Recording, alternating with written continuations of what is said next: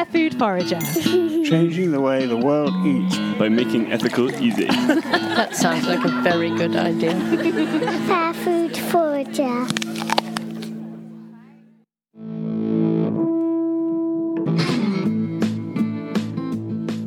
Hello and welcome to episode 12 of the Fair Food Forager and Friends show. Wow, episode 12. I can't believe it. In this episode, I talked to Ellen Sandell, who for the past 6 years has represented the electorate of Melbourne in the Parliament of Victoria for the Australian Greens, and is also the deputy leader of the party. In this podcast, we talk about Ellen's love of the environment and her belief in politics as being a significant path to change. Her journey into winning the seat of Melbourne and her love of forests, sustainability, and getting a better deal for the climate. This podcast is brought to you by the Fair Food Forager app. Download it today and find and support sustainable food venues around the world. And it also has its own social feed. Register and start checking the public tab to see what other users are posting. Ask questions, share ideas, recipes, solutions, and good vibes, as we all help each other to live more sustainable lives. It's a feel-good space. Check it out. I know you'll love it.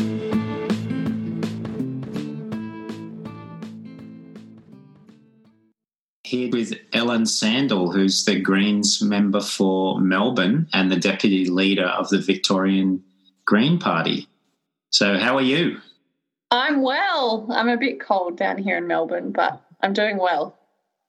That is Melbourne though, isn't it? Always a little bit predictable. How long have you been the member for Melbourne then with the Greens? So just over 5 years now. So I was first elected at the end of 2014, so nearly 6 years. So you were elected and then re-elected? Yeah, that's right. This is my second term. So I was the first Green elected in the lower house in Victoria for the seat of Melbourne, and now we've got three in the lower house, which is good. And it feels like 5 years. It feels like 5 minutes and 50 years all at the same time. It's been a pretty busy 5 years. We've got a lot of good things done though. Yeah, I can imagine it wouldn't be the most relaxing position to hold. That's right, especially when you've got two kids. I've got a 3-year-old and a 1-year-old, so that definitely keeps me on my toes and definitely gives me a new perspective on politics, for sure. Because you are quite young, which is a great thing, I think, for politics. I think so. I was elected, I just turned 30 when I was elected, so not super young, but I think I was the second youngest in there at the time. And I definitely noticed when I was elected that it was a lot of grey-haired white men in suits, and even just having Greens in there was something that was really foreign to them. They were so used to just having the two-party system, and it's definitely not set up for anyone to come in and disrupt that. But things have changed even over the last 5 years. I was the first woman to have a baby in Parliament in like a very long time. I was the first, well, there had been a few, but they were pretty few and far between. I was the first to breastfeed in the Parliament since Kirsty Marsh got kicked out for doing it sensationally more than 15 years ago. And so definitely things are changing. Now there's been quite a few women in the last couple of years who've had babies. There's a lot more younger people in there. And I think we're seeing that in some of the progressive policies that Victoria is able to champion as well. Mm. It seems to be a bit of a global thing too, doesn't it, with younger people starting to get into politics in Europe and, of course, New Zealand's Prime Minister.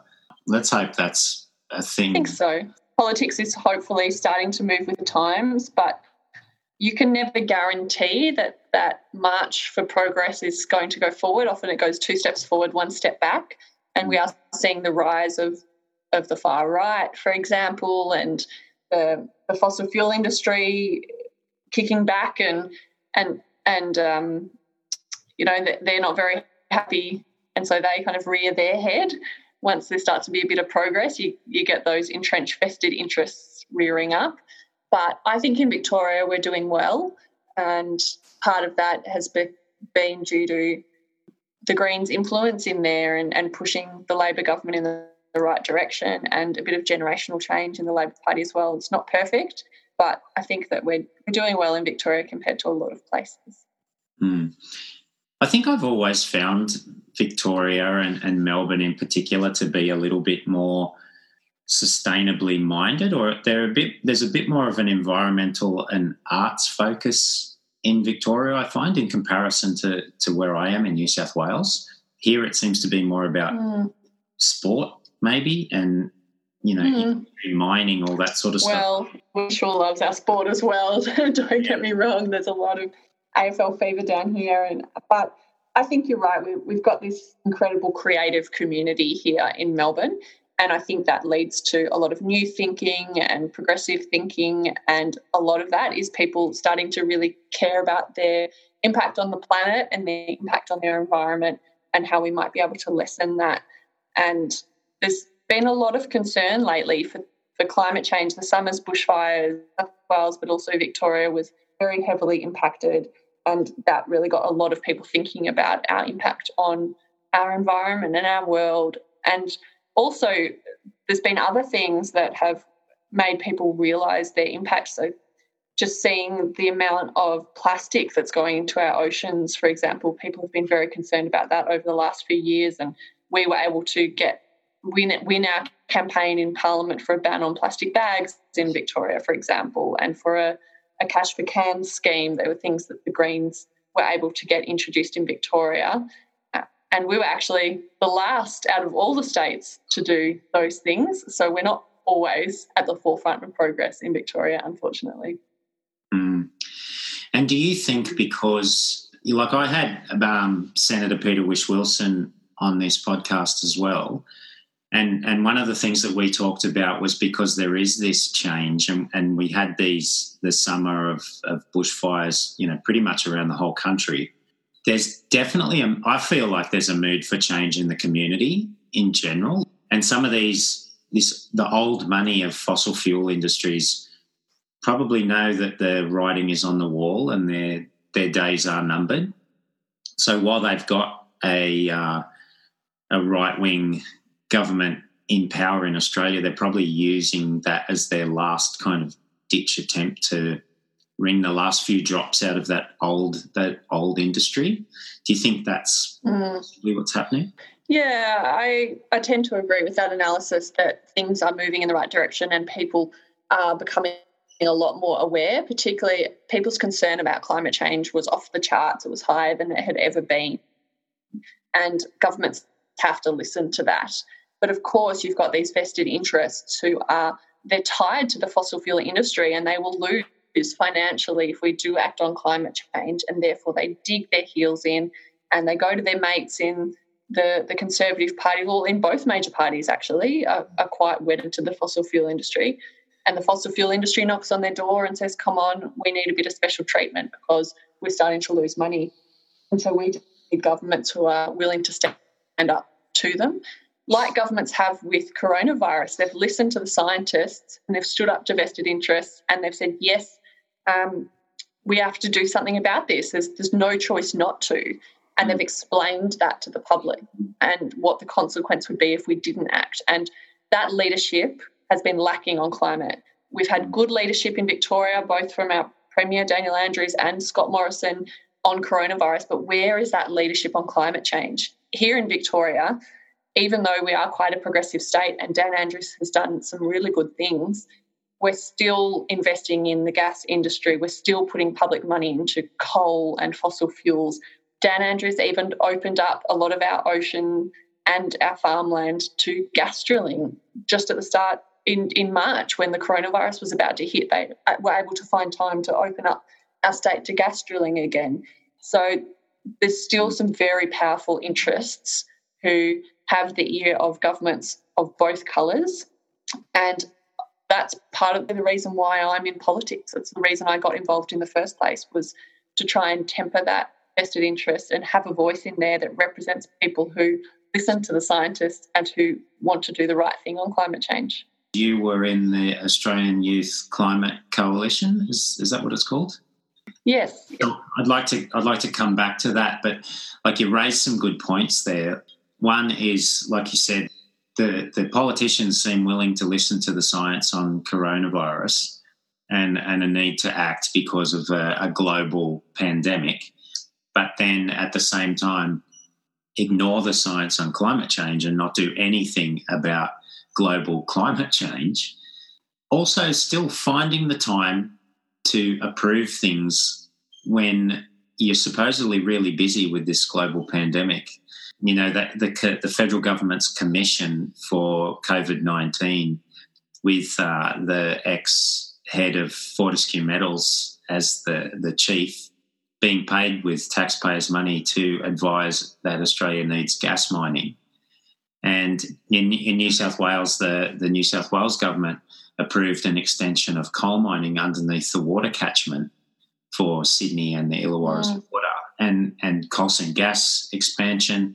And it just seems like, you know, obviously, you know, from a climate point of view, this isn't the right time to be doing those things. But when there's a global pandemic on and people are working from home and losing their jobs, and it just seems nuts that they still have the time to expand things that are not really in the country or the planet's best interests. And how transparently the gas industry and the fossil fuel industry to swoop in and say, oh, now we need money, now we need approvals to further mine for gas, for coal. I can't believe that people don't see just right through that. I think most people do, actually. They just see right through that and say this is them just using a crisis to enrich themselves and their big business mates, and it's not on. And I think after the summer's bushfires, people know that and they want to rebuild our economy to something that's better, to something that's healthier, something that's cleaner, something that doesn't hurt us, our health, and the planet's health.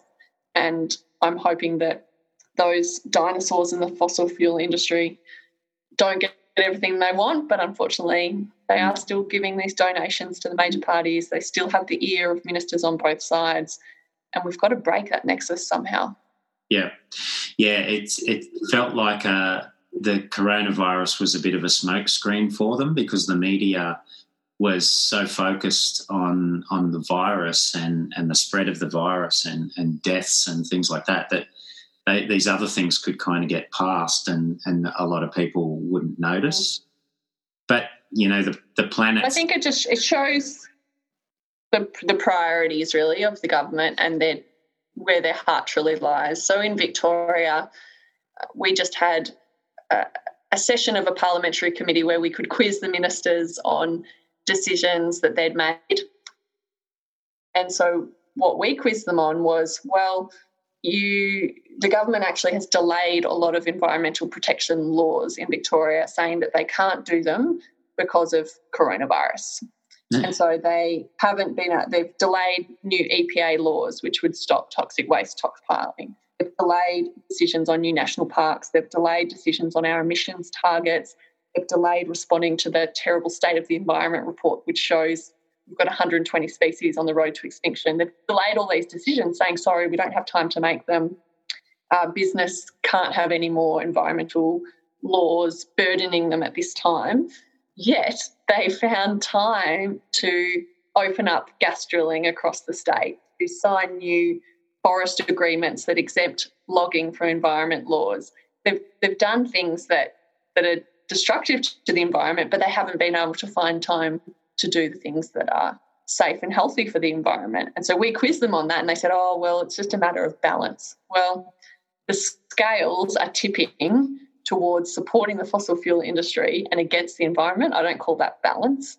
That just shows that the government at a state level and at a federal level are not taking climate change seriously, and that's why I'm there. It's why we've got people in the climate movement all around the country who are activating and organising to change this status quo that we have. Because if we can use this moment as an opportunity, no one would wish this crisis on even their worst enemy. We absolutely wish that coronavirus had never happened. It hasn't been a good time for anyone. But now that it's happened, do we want to go back to the way things were completely, where we do have the fossil fuel industry running this country and this state? Or do we want to create a better kind of normal? We all have realised now the things that we value. We value our family and friends. We value our health. And we value being able to go outside and enjoy our natural spaces now that we've all been locked inside for so long. So let's actually value those things properly and invest in them and not just go back to the way things were, which was this dig it up, ship it out mentality. Yeah, to me it seems that, and I think to a lot of people, the planet's had this reprieve, this kind of rest from human activity a little bit. And, if Australia is shut off from the global economy for a period of time, it shows that if we are growing our own food locally and supporting local manufacturing jobs in new technologies and things that actually help the planet rather than just, like you said, blowing up the earth and shipping and burning minerals. And mining's not going to go away. You still need silicon and aluminium and things like that. But if Australia was manufacturing its own quality products here, employing Australians and like I said, growing our own food locally, then we could stand alone if we were shut off from the global economy for 6 months or 12 months or whatever. And it seems like now would be the perfect time to realise that and start directing the economy that way. Do you think that's right? I think people have realised that the value of being a little more self-sufficient. Now, we don't want to cut ourselves off from the global community entirely. There's a lot of value in global trade. There's a lot of value in global cooperation. We want to just become a fortress and put up our walls and cut ourselves off from the rest of the world. However, you're right in that people have noticed the value in maybe being able to manufacture things a little bit close to home for when we need them, maybe being able to make sure that our food system is really secure here in Australia, which luckily we already do have quite a secure local food system. But a little bit more localisation. I was at my local nursery, they were running out of seedlings and seeds, and isn't that wonderful that people have had this resurgence in wanting to grow their own food and make their own sourdough and all of these things that feel very homely and wholesome to us and that are healthy and feed not just our stomachs but our soul as well. And I know personally I've enjoyed spending a lot more time in my little patch that I have in my tiny little backyard and honing my sourdough game. So that's one positive thing that's come out of a pretty terrible crisis. Yeah, I think a lot of that, like you said, the seedlings selling out and bicycle stores, you go into a bicycle store in the last month or so and there's 5 bikes left because they've been sold out. And people, walking with their children and riding bikes with their children. And another thing that's been really great, I think, is people supporting local business, going and getting their lunch from the local cafe and cafes and things trying to adapt to the issue by selling groceries and things like that as well, and then people supporting the businesses. So there's a feeling of community and family again from this and a forced, stop and then kind of restart in your own community, which has been great. Yeah, I know my local area. I just live in Kensington, which is in the inner west of Melbourne, and we live near a river. And the number of people who are out riding bikes and walking along the river, keeping their distance but having a lovely time. And the local cafes have been doing quite well, and the CBD's really been suffering, which is really sad to see because people aren't going into the central district to work and get their lunch and things. But it means that our local cafes that people have perhaps overlooked when they've been going into the city are doing a pretty good trade, and people getting to know each other again. I've never seen people so willing to stop and have a bit of a chat because they've got the time now. And also too, I guess this, what we're doing now, a lot of people are having their office meetings and things like that on Skype and Zoom and things like that. So I wonder if that Sydney to Melbourne is probably, I think it's the second busiest air traffic route in the world. And I wonder if this issue now will increase kind of meetings rather than flying down to Melbourne for the day for a meeting. Obviously that's not going to happen, but it does show that it's possible to do it this way as well. That's right. It's nothing like a crisis to really shock us into a new way of doing things. And I think we've all become experts in Zoom and online meetings. And look, a lot of the time it can't replace face-to-face. I know I'm definitely missing seeing my friends, and my kids' grandparents are missing seeing their grandkids. But I'm sure that we've adapted so quickly, and I'm sure that some of these positive habits that have come from the pandemic will continue. Yeah, just a happy medium somewhere in between, perhaps. Mm. And so I mentioned before that you started off, or you didn't necessarily start off, but you were in the Australian Youth Climate Coalition, and then you found your way into politics. How did that all happen? Mm. You were obviously quite young and you had a passion for the environment. Where did that come from? So I grew up in Mildura, which is a town right in the northwest corner of Victoria on the New South Wales border and not far from South Australian border. And it was a really pretty tight-knit community near the Murray River. My dad worked in national parks. I spent a lot of time out bush, out in nature, and had a real love for it, but saw also a lot of the problems that were being created by drought, by over-irrigation, by us not respecting the river and our environment. And when I moved to Melbourne to go to university because there's no university in Mildura, and when I started learning about climate change, I realised that a lot of what I had experienced, the problems with river and drying of the environment, was actually the new normal because of climate change. And that was pretty shocking to me. And I cared deeply for our land, and I wanted to do something to fix it. And so I became a scientist because I thought that becoming a scientist was the way to fix it. And I worked in science for a while, worked at CSIRO for a while, but I realised that actually scientists had a lot of the answers already, and scientists were doing excellent work, creating solutions and telling us what we needed to do to fix climate change. And the blockage was actually in the politics, in politicians not listening to the scientists. And so I became a climate activist, if you will, helped start the Australian Youth Climate Coalition with some friends from Sydney and other friends from Melbourne. And we were trying to get young people to really rise up and tell their politicians that this is about our future and we needed to do more. I also worked in the Victorian government for a while and realised that politicians, again, were really tied to the fossil fuel industry, the logging industry, and were not making decisions based on the best science. So I did that for a number of years, and I think the work that environment groups and climate groups do is incredibly important. But sometimes it felt like we were banging our head against a brick wall because politicians were just so tied to fossil fuel industry interests. And in 2010, the Greens actually got balance of power in both houses of Parliament, with Adam Bandt breaking through in the lower house and Bob Brown and Christine Milne in the Senate. And that was when we got the carbon price, which with the Gillard-Greens agreement.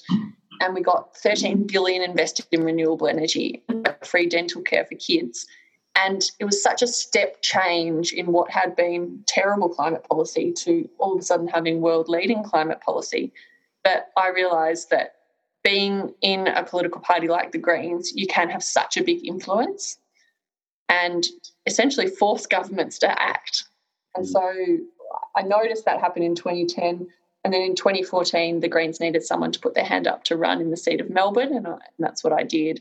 And we've had some pretty big successes. We got the Labor government to completely backflip and change their position on a huge toll road they wanted to build right through the middle of Melbourne, the East-West Toll Road, that would have been incredibly damaging to local parks but also to the climate.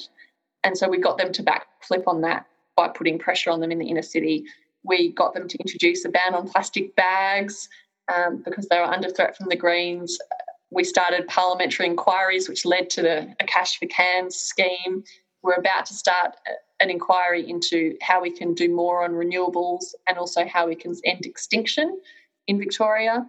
And we got them to introduce a renewable energy target after saying, no, it's not possible. We just kept up the pressure and eventually introduced a renewable energy target. So some really Australia-leading policies coming out of Victoria in the climate and environment space because the Greens were in there pushing for them. So it's been a pretty successful 5 years, and it's been good to see the Victorian government make those announcements and start to listen to the scientists.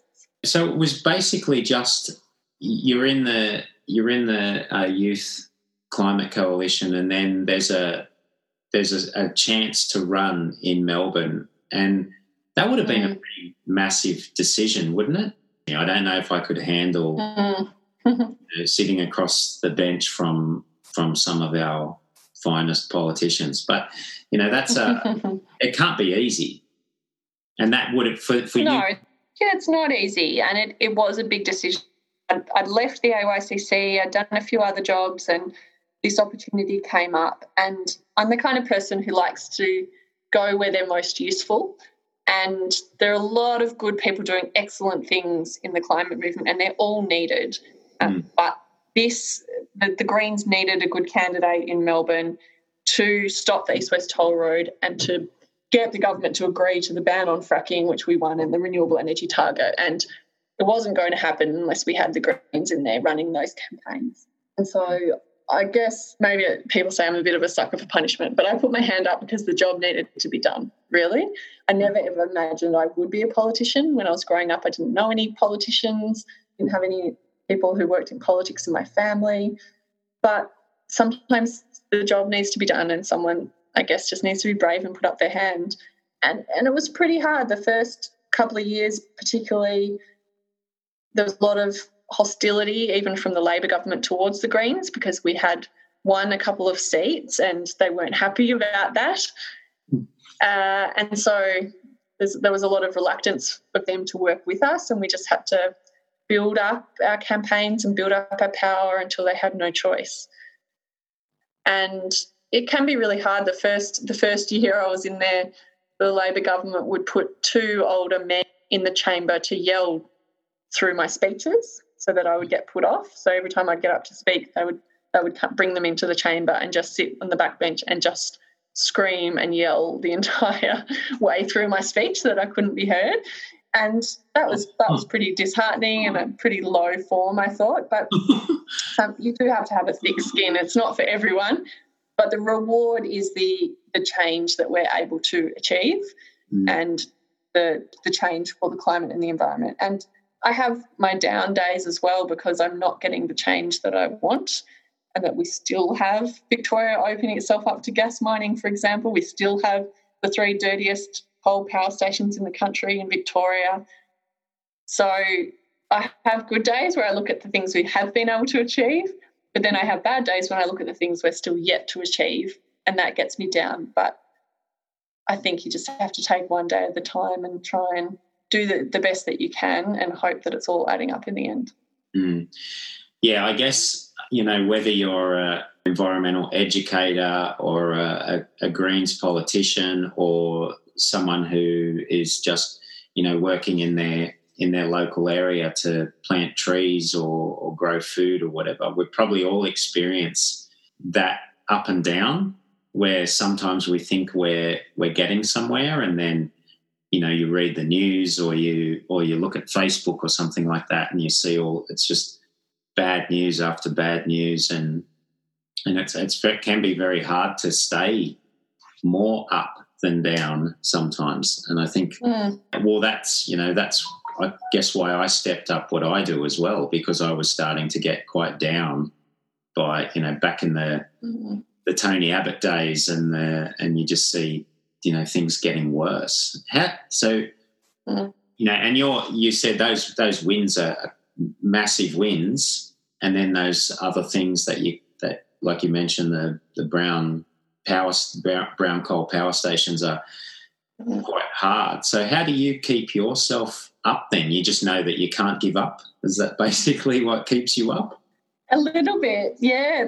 That's part of it. I've heard people say that the best antidote to that worry and fear is action, and I truly believe that. I think that if you're worried about the state of the planet, and all sane people should be, if you're worried about the state of the planet, it's for good reason. Yeah. If you're worried, just sitting around and worrying, it doesn't make the world better, but it also doesn't do anything good for you either. Mm. And so the best way to get yourself out of that rut is to do something that you feel like is making a difference, and that might be something small like starting a community garden or volunteering at your local soup kitchen, or it might be something bigger like you're doing or like entering politics. Whatever you feel like the action is that you can take in your local area, it will not only make the world a better place, it will make you feel better about those worries as well. And there's a really great book that Bob Brown wrote a few years ago called Optimism, and I encourage anyone to read it because it's a beautiful reflection on this very topic. And he's essentially saying that you can't afford to just sit around and worry. There's no time for that. What we need is action, and it will make you feel better as well as making the world better. Yeah, I agree. And funny thing is, Peter mentioned that book as well, the book Optimism. Oh, really? Bob Brown, yes. Mm. The thing about the book too is that a good thing that Bob said to me and that's in the book is that there are people, a lot of us who are the worriers, we sit around thinking we don't know enough and we're not good enough to do something, and we're not sure what the best thing to do is. Mm. But the baddies on the other side, the people in the fossil fuel industry or the, the vested interests, they don't worry about that. They just go and do it. Mm. And so our movement is full of people who are worried about not getting it right and are worried about not being perfect, whereas it doesn't matter. You don't need to be perfect. You don't need to do the right thing. Just do the thing that you think will help and that feels right to you, and it will make a difference. Just sitting around and worry and not doing anything because you're worried about not doing the perfect thing, we've got no time for that. Yeah, that's a really good point. If you're a CEO of a coal mining company or something like that, your message is clear. You know what you have to do, and it's pretty much to make more money. And like you said, because I have those conversations every day, like people don't know where to start, and they don't know. Mm. They know there's a problem, but then the problem, and I think especially with something like climate change, that's so enormous, people just, they sort of go into their shell, or ignorance is bliss. If you kind of try to shut it out a little bit, then maybe you won't be so stressed about it. But, yeah, we all just have to. And it is a big problem, and I can understand why it makes anyone want to just hide under the doona and not get up in the morning, because it is such a big problem. And I feel that too, even in the position that I'm in. I have days where I feel like, why can't I solve it? And what is wrong with me that I can't figure out a better way of doing things to force the government to get out of coal? And I feel that failure. But that everyone feels that, I guess, is my message. And you can't let that stop you from taking one action. And if people don't know where to start, there are so many places to start. There's organisations, there's the AYCC if you're young, there's the Australian Conservation Foundation, there's your local community garden, there's just so many places. Just start with something. It might not be the right thing, you might not like it, that's fine, leave, go do something else. But it is all adding up. There's a good quote that I heard, which is, no one can do everything but everyone can do something. And I truly believe that. Just have a crack, join your local climate action group, have a go. It doesn't matter if it's not perfect. And I think we all have, we all know what we're good at, and we can all kind of embrace some sort of change in what interests us. So for some people might be interested in natural environments and the bush, and so could get involved in a bush care group or a tree planting organisation. Some people it's food. Some people it's the ocean and the issue around plastic.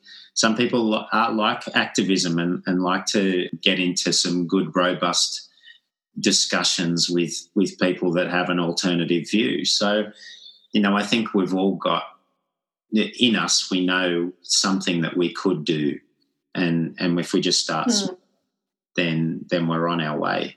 And then I think all those things are contributing. to the big issue, which is probably beyond most of our thinking. Mm. That's right. It's a strange time to be alive, but it is the time that we've been given, and we've got to make the best of it. A lot of this stuff's probably been going on for a long, long time, but we are in a privileged position now where we actually we have that science and that knowledge behind us, and we don't just have, you know, a television with 4 channels or even no television, and just getting little snippets of information. Now the information's coming at us from everywhere, and it's not that hard to get on your phone and Google something, and there's just so many different areas where we can get information now. So I think we're probably more aware of the issue, and if we do want to get involved in something, it's very easy for us to find out about it, and all the groups and everything like that. That's right. You can imagine when the Greens were started, probably weren't that many options if you did want to get more of that information and figure out how you could get involved. Yeah, the world is a big, complex place now, and I think it's getting bigger and more complex, which is what makes a lot of people shut down, because it's very hard to see how it's all interconnected. It's beyond any one person to see the whole picture. But this idea that you can just act locally, and, you know, that this relocalization, I think, is a good one, because if you can do your bit locally and trust that everyone else is doing their bit, then hopefully it will add up. And when I say local, I don't just mean only in your street. I mean local to you might be entering state politics, or it might be, you know, running a national organisation, or it might be running your local soup kitchen or your local community garden. Everyone can do the bit that makes sense to them. Yeah, that's right. We have here locally now, we have 2 Greens councillors in our local government, and it's really great to see, because I think, and I don't know if this is because I'm biased or not, like I grew up in a Labor family, I guess, and then probably formed my kind of opinions about politics later. I feel like the Greens often have the kind of bigger ideas, think outside the square a little bit more. I feel like the other 2 parties since, I don't know, probably since Bob Hawke was Prime Minister, have just been about following the status quo all the time, and the Greens are the ones that have the big ideas. And like when I spoke to Peter, you know, handles their finance portfolio, among other things like oceans. But I think people also had this opinion that the Greens were just only about the environment, and they were all hippies and stuff like that, and they couldn't be trusted with anything else. But that's really not true. If we do want to grow as a country, we probably need these big ideas, because if we keep doing what we're doing, we won't change. And it was people like Peter Wish-Wilson who were pushing for the Royal Commission into banking, for example, for such a long time, when both Labor and the Liberals were saying, no, it's not necessary, no, it's not a problem, it's fine, we don't need a Royal Commission. And then everything came out about how badly the banks were treating people and the corruption, and then all of a sudden we get a Royal Commission into banking. It was, you know, Christine Milne's bill to ban guns in Tasmania, that's the one that the Howard's ban on semi-automatic firearms was based off. So there are these ideas that people don't often realise was actually the Greens were the reason these things happened. And it's not just in the environment portfolio or the climate change portfolio. We do need different ways of thinking about our economic systems, about our food systems, about our social systems. And now that we're in this crisis where we're starting to realise what is the most important to us, now is the time that governments have some space to make bold decisions and put forward bold ideas. But the problem is if we're not there putting forward these bold ideas in the right direction, the ideas that governments will pick up will be the ones of the people who are in their ear from the fossil fuel lobby, the logging industry, the bankers. They're in government's ear, and if they're giving them easy solutions to get out of this crisis, they'll take them. So our role in this crisis as progressives, as Greens, is to put other ideas on the table.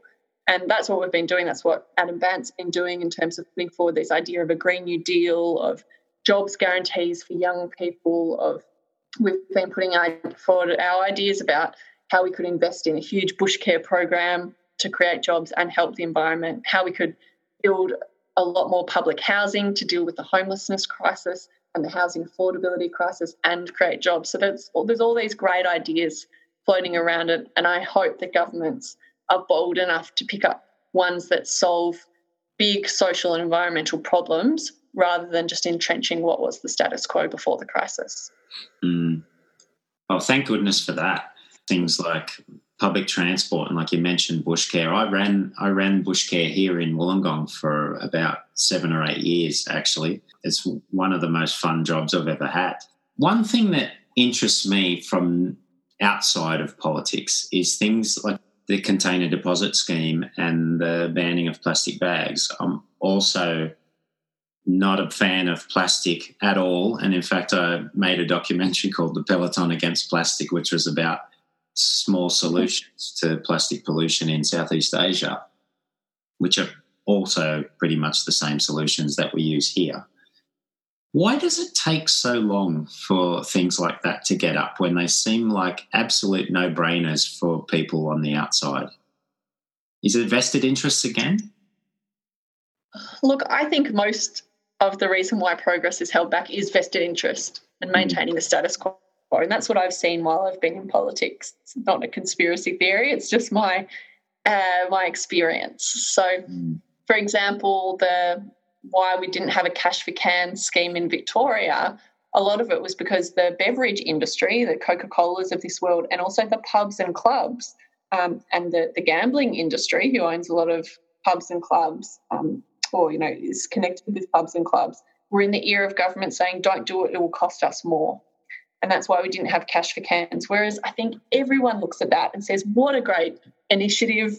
It'll help us reduce litter. It'll help increase recycling and put money in local scouts groups and people who want to go and collect cans and make a bit of extra cash. It's just such a good public policy. But the reason it didn't happen is because of those vested interests. It's the same in a lot of different sectors. Logging in Victoria actually costs the government money, costs every taxpayer in Victoria money to log our forests. I think if people knew that, they'd say that's crazy. Why would we be paying to log our own forests when we know there's more money and more jobs if we protect them and obviously a better outcome for our health and our environment? And it's because of the vested interests. And then governments and ministers who aren't brave enough to stand up to those vested interests and pop the little bit of criticism they'll get from them in making bold decisions. So, look, it's a bit of a mystery sometimes as to why we don't get political leadership on certain things. I think it requires a few things. It requires bold, brave politicians, but it also requires people out there organising and coming together and agitating for change so that governments see that when they make big, bold decisions, they will be supported by the majority of people and they won't just get the criticism from vested interests, but they'll actually get support, and so it will be worth it for them. Mm. Oh, there's so many things I want to talk about in what you just mentioned there. One would be recycling. The other thing is around logging. I went to the Tarkine a couple of years ago, and that was one of the things that just blew my mind completely was that the logging industry in Tasmania was losing money and the government was propping it up. Mm. And then when you see the destruction, it's not selectively taking one tree out to use for timber. It's flattening, a football field of forest and ferns and all the animals that live in that area to turn a lot of the wood into pulp. And some of those trees are several hundred years old.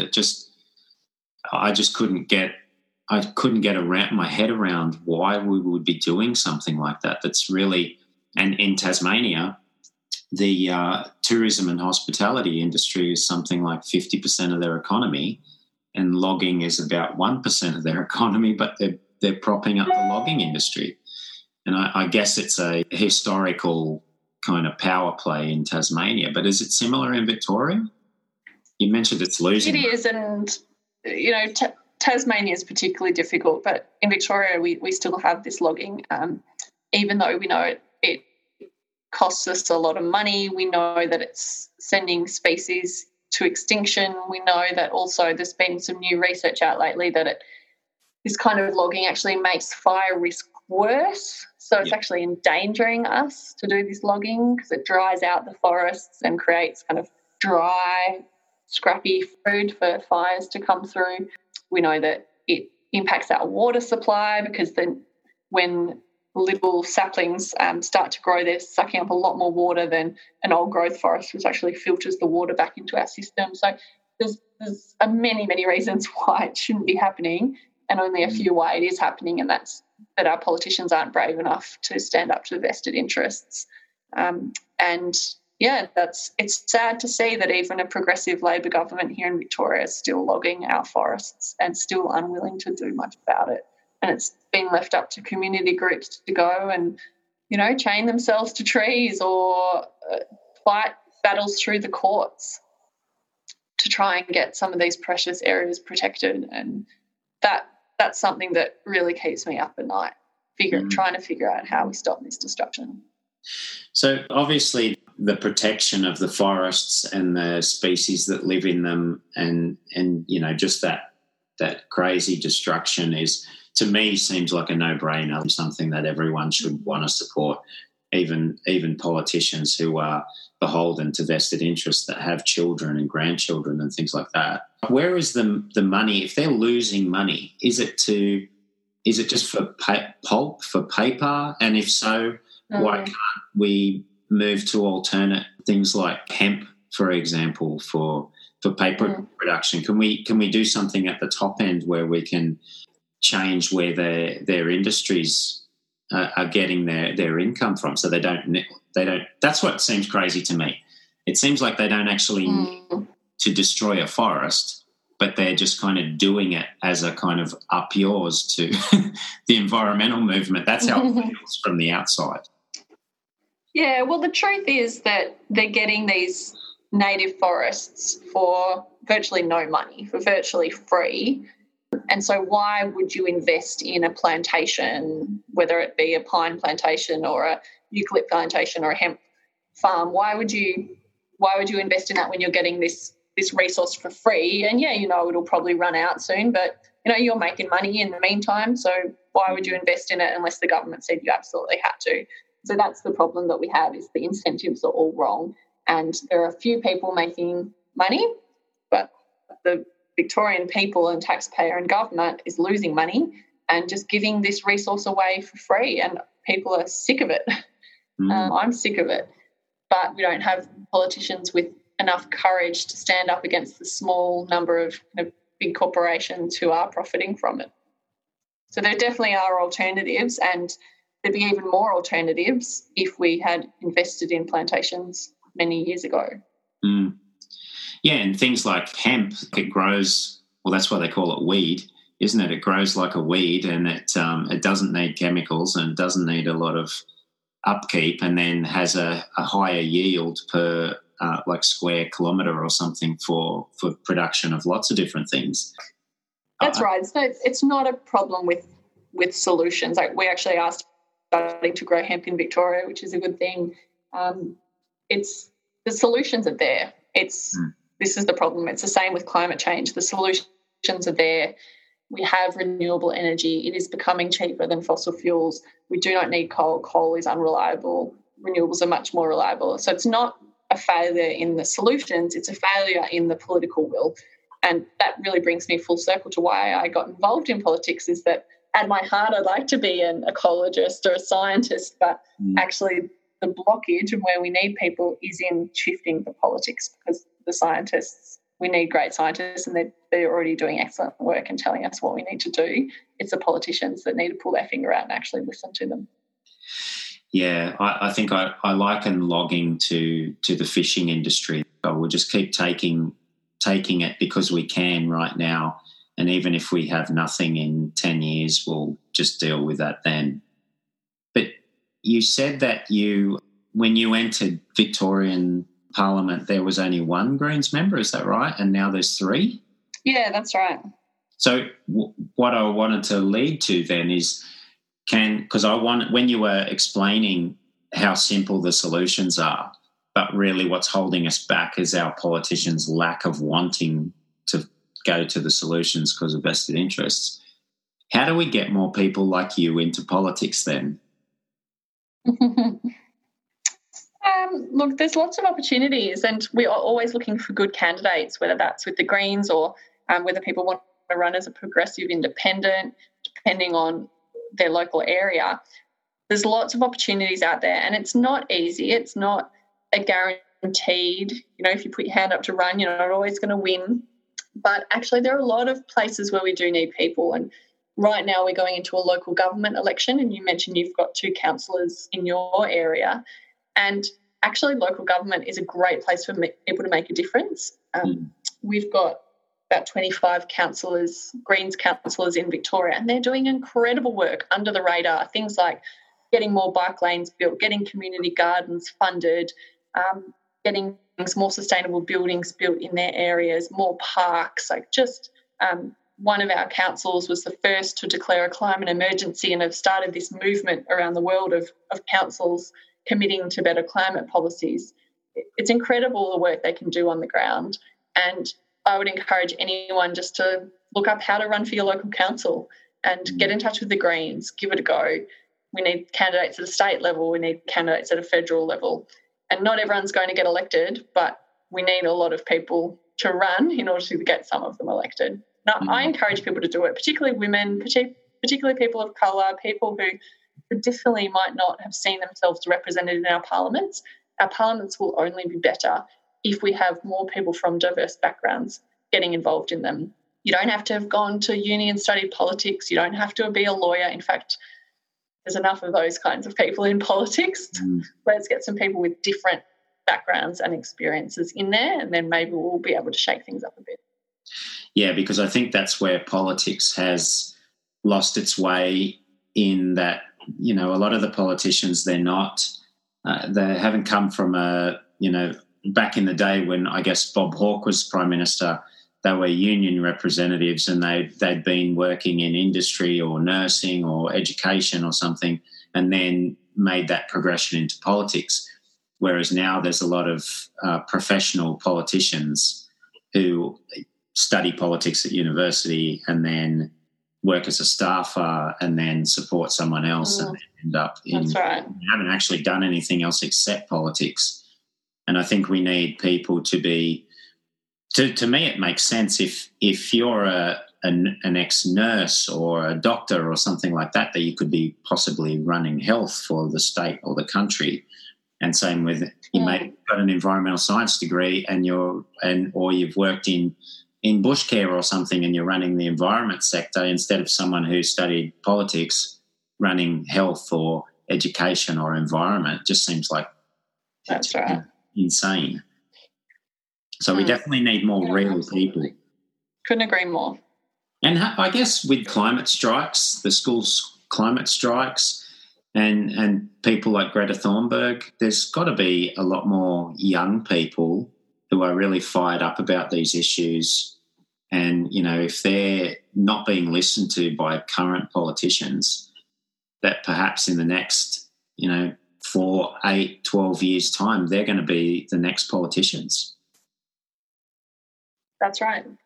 Young people are rising with the climate strikes, but the problem is we don't just wait until young people can run things. The window of opportunity to act is now, so we actually need to take our lead from those young people who are putting themselves on the line with the climate strikes and do everything in our power to protect the future for them.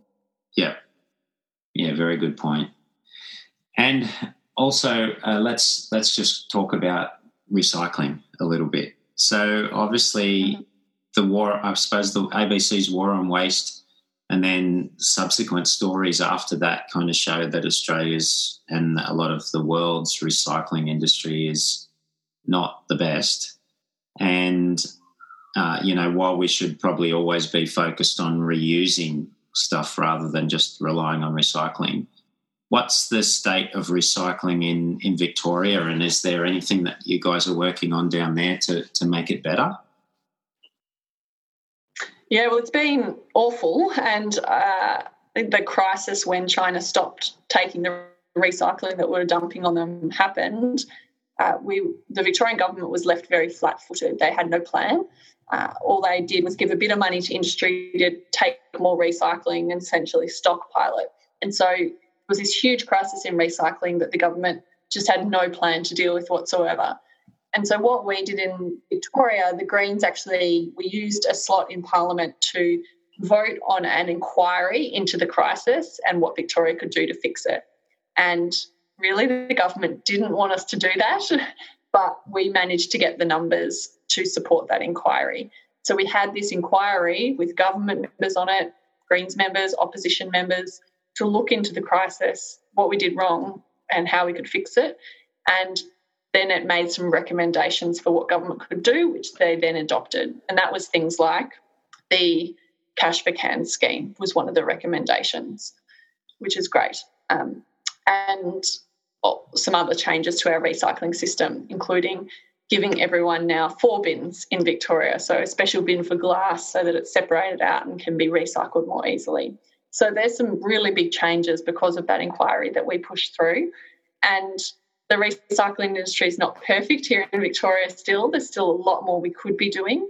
For example, we still don't really collect our organic waste very well. That is an incredible resource that then could be used to made into industrial compost for parks and gardens and farms. We still don't do that, and we need to. But I think that recycling is one of the big wins that we've had here in Victoria, that the Greens have been able to use our tactics in Parliament to get some real outcomes on it. And how ridiculous that the government all over the country, the governments hadn't seen this coming. It was very clear from the start that we weren't recycling properly, and it was a system that was about to come crashing down. But again, governments just, they didn't want to deal with it. They didn't want to acknowledge it was a problem. Then it took a crisis for it to come to a head. Because even things like glass and steel and paper and things like that, they're still quite heavily reliant on price, aren't they? So if there's not the price, a lot of it doesn't get recycled. It just gets... Yeah, well, there's a few problems in Victoria, which I'm sure are the same around the country, which is one of the reasons things aren't recycled is because there's no market for it. Right? Mm. So they could just get the virgin product. So it's easier to make something out of just normal plastic rather than recycle the plastic. So one of the things the government needs to do is to put in place some rules and regulations that says these things have to have a certain percentage recycled material in them. So every time a council is buying a park bench, it has to be made out of recycled plastic. Every time we build a road, it's got to have recycled tyres in it. Every time a bottle is made, it has to be made out of recycled glass. If they did that, then there'd be a drive in the market for more recycling because there'd be an end use for it. Now, that's one of the problems. There are lots of other problems. So, for example, glass, it's quite easy to recycle glass, but one of the problems is that it's been all mingled in with the paper and the plastics and everything's gotten contaminated. So that's why separating it out is a good idea. So there's different problems for different sections of recycling, and it requires a lot of different things to happen to fix it, but we're on our way in Victoria. Mm. Oh, that's excellent. I guess, all right, well, let's shift a little bit then and talk a little bit about you. So some things keep you up at night, forestry, for example, but you have to let your hair down sometimes. How do you spend any of your spare time, or are you always just being contacted, help us with this and, you know, we need to do this, what can you do, come to a meeting now? You must have some downtime. I try to, and having 2 little kids definitely helps with that. It definitely keep you in the present and give you a time when you simply can't be working because you're hanging out with them. So they're a real joy. I'm very, very lucky to have them. And, of course, friends and family. I'm just like anyone else, hang out with my friends and family, read books, watch movies, get out in the garden as much as I can. And I love to get out in nature. I love to bushwalk. I love to scuba dive.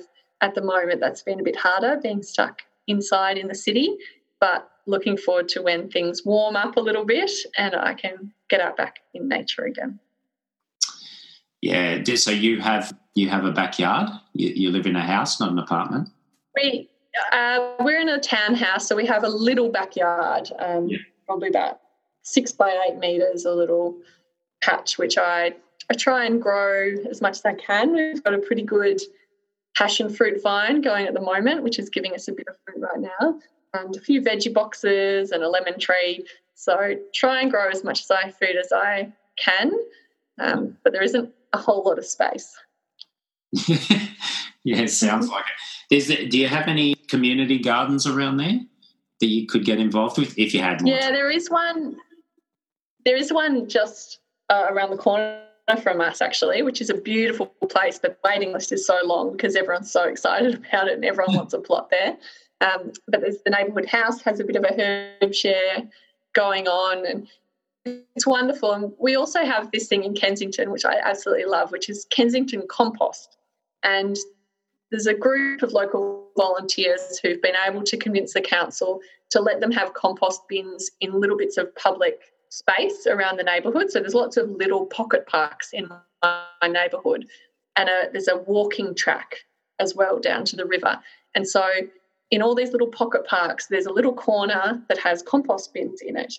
And everyone in Kensington knows about this, and you can take your compost there because a lot of people do live in small houses or apartments. And there are a group of volunteers who maintain that compost, and then they just put it up on the Facebook group once it's ready. And if you need it for your garden, you can come and collect some, or they use it for the local primary school or for the community garden or for the train station garden. And it's incredible. And I think it just started with a bunch of volunteers, no funding or anything, just their own labour and goodwill, and it's turned into something that the whole community really appreciates. Wow, how good is that? So are they actual bins, or are they just a little divided thing and you just tip your food scraps straight into it and then someone comes? No, actual plastic bins. So it's usually three in a row. So one will be for compost that's on the go, one is closed and maturing, and one is for coffee grounds or sawdust to put in. Once you put your compost, you can put sawdust or your coffee grounds in to make it work a bit better. Yeah. So they've got a really good system going. I love it. I'm always looking at the Facebook group to know when I can come and collect them. Yeah, that is awesome, because there's certain, like, food scraps, particularly in, I think a lot of councils have that headache of how are they going to deal with food waste, particularly if they're in an area where there's a lot of apartments or a lot of restaurants who, you know, would probably produce, you know, 200 litres or so of food waste a week in their cafe or restaurant. Mm. And how does the council deal with it? That's a great way, because there are so many little parks, and the councils, you know, they're upkeeping the parks anyway. So if they had, you know, even the greenkeeper or something could just turn the compost over, because they're not something that take a hell of a lot of time. People are certainly very passionate about it in my area. Yeah, that's great too. There's so much innovation, and people see a problem that, and like we mentioned before, everyone has a different passion, and their passion is obviously growing food and not throwing food scraps into landfill. And then these little innovations come up and people deal with it. If governments at all levels just listen to these little solutions, we can make things different, can't we? Absolutely. Yeah, very cool. All right, well, I'm guessing, are you at work today, or is this a day off for you? I am. Oh, I'm working from home. Yeah, okay. My team's working from home at the moment. This is part of work? Or is this fun? Yep. Both. That's what I wanted to hear. That's good. Yeah, well, I guess I should probably let you go and do some big work, and I hope that people can learn a lot about what's going on and maybe even be inspired to become a politician for the Greens. Thanks for having me. Yeah, thanks so much. Lovely to chat. Wonderful.